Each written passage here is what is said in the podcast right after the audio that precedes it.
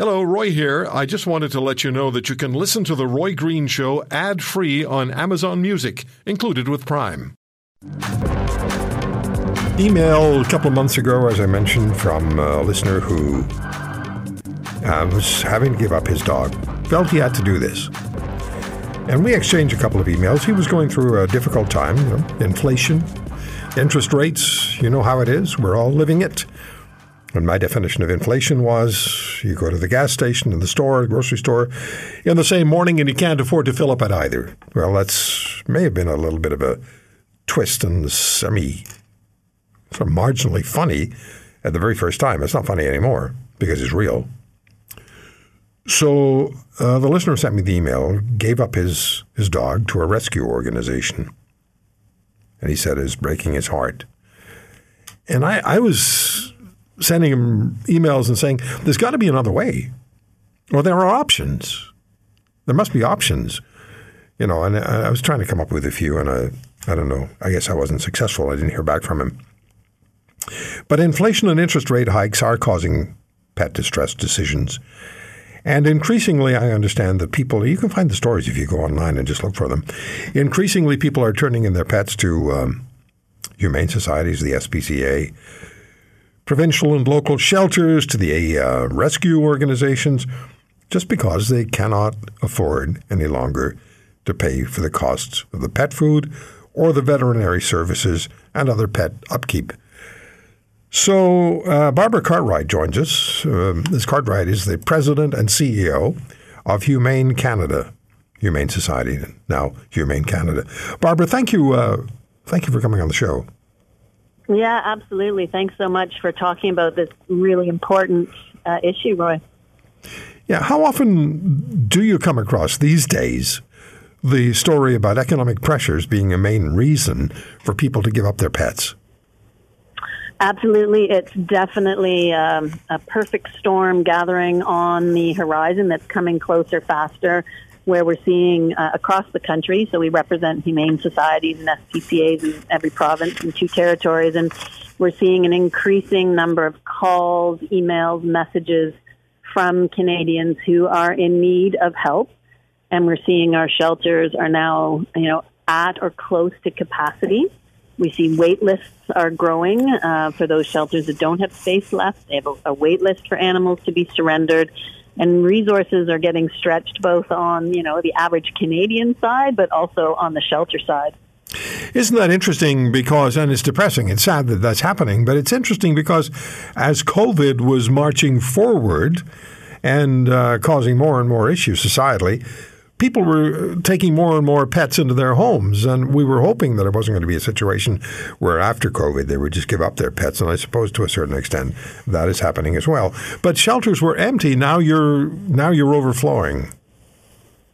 Well, yeah, and shelters were empty because Canadians stepped up. And uh, when COVID first hit, um, shelters reached out to their local communities and, and asked people to foster the animals that were currently in care, because we didn't know what was going to happen with COVID and, and you know, would we be seeing more people dying and more people's pets, you know, needing yeah, yeah, a place to go? Would we see no people being able to come into shelter? There was so many possibilities. So I think the first thing about COVID was people love animals. It came out. They came to support their shelters. And then they all wanted to bring animals into their homes because I think of that desire for connection when you're isolated. Mm-hmm. And I just want to stress it's not that Canadians are superfluously surrendering their animals because they're bored and they're back out to nightclubs or whatever it is. It really is what you said about that person who wrote to you, mm-hmm. that the economic um, stress that's coming and is getting worse is putting people at a risk of not knowing what to do, where to turn, and how to get help. And so they're having to make these terrible decisions yes. yeah. um, that break their heart. And and another piece to it, too, which is interesting, is the animals that are being surrendered to shelter Uh, are also typically now have increased behavioral issues and increased oh, medical really? issues. Oh, wow. Yes, and probably because they were adopt or, or bought from puppy mills in that COVID mass craziness to get a dog. Likely people were buying them from puppy mills, and they are often have behavioral challenges and medical challenges. And so it's harder to get an animal through a shelter and ready for adoption. So yeah, we also yeah. have a bit of a holdup inside shelters, where that's why we end up with wait lists for people trying to surrender. So it's really that perfect storm I was mentioning that's happening for us right now in the yeah. shelter system. We don't think about them, or try not to, but they're still out there, and uh, in large numbers, right? The puppy mills? Yep, they certainly are. Uh, you need to only think back to that uh, plane that came in from Ukraine when, when COVID hit, and hundreds of puppies were dead and very sick. And that was a direct response for an increased desire here. And people are paying thousands of dollars for a dog they'll find on Kijiji. It's, it's just absolutely a bad idea. Barbara, what's involved in giving up a pet? Uh, I I imagine there will be some folks listening right now who are thinking about doing that because they are having such a hard time making ends meet. They don't want to give up their, their, their dog or their cat, their pet, but they are facing tremendously difficult times. And they, I think it's more a case of worrying about the welfare of your pet, saying, I just can't do it anymore. Maybe somebody else can. Hopefully somebody else can. So what's involved in giving up a pet? Such a great and compassionate question. Um, so the first thing is, is if you are feeling that anxiety and like you're getting to the end of your rope uh, and not knowing what to do, reach out. Reach out to your local Humane Society, S P C A, Rescue. Let them know what your challenges are.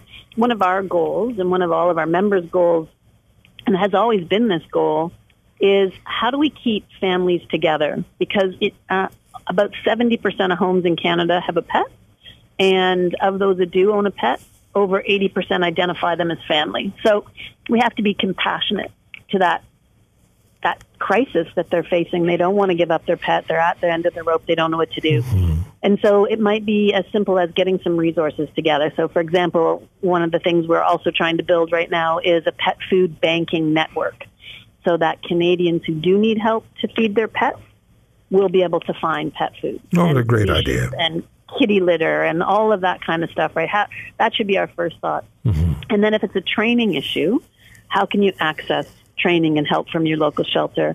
If it's a vet cost issue, you know, we see skyrocketing vet costs, then uh, perhaps there's a way to find resources within your community. Um, for example, in Ontario, for emergency vet care, you can apply to the Farley Foundation to help you cover those costs. So that, to me, is the first thing that everybody should be thinking about, is not reaching out to the shelter thinking you have to surrender. Reach out first to see if you can find the resources in your community to help you. And then if you do have to surrender your animal, you have to should be prepared for a couple things. There may be a wait list. And so you'll need to find maybe some bridging resources until the shelter can take your animal in. And then uh, rest assured that your local Humane Society or S P C A will do their best and will find your your pet a new home. But we understand that it's a heartbreaking, a heartbreaking thing to have to do. You know, we need to, to provide the kindness to people when they come to that time that they can't take care of their pets yeah. anymore. So you keep the pets as long as it takes to find a home, the healthy ones. Yes, absolutely. And of course, during COVID, you couldn't keep a dog in a shelter. Yeah, yeah, going right. so fast. And there's still a very high demand. One of, that's one of the reasons I mentioned about this idea that animals are coming in and they have higher behavioral problems and, and medical problems. It takes longer for a shelter to get that animal the medical help and the behavior training that they need to have before they can adopt them out.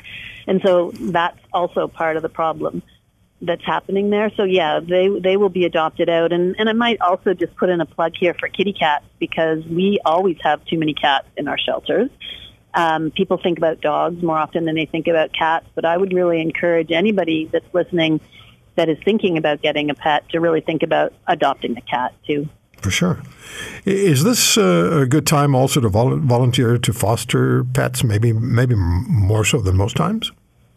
Yeah, you know, that is a great point. Um, yes, please, absolutely. If you have the time and the, the the resources that you need to, to foster an animal, by all means, it's a great time, especially if you would like to contribute um, to resolving this issue, but you also want to have a pet, but you don't want to get your own pet. Mm-hmm. It's really a great opportunity when you're fostering, because you can provide the love and care, you can have the companionship, but then the animal is also going to move on uh, to its forever home. So it's a it's a wonderful way to contribute to help.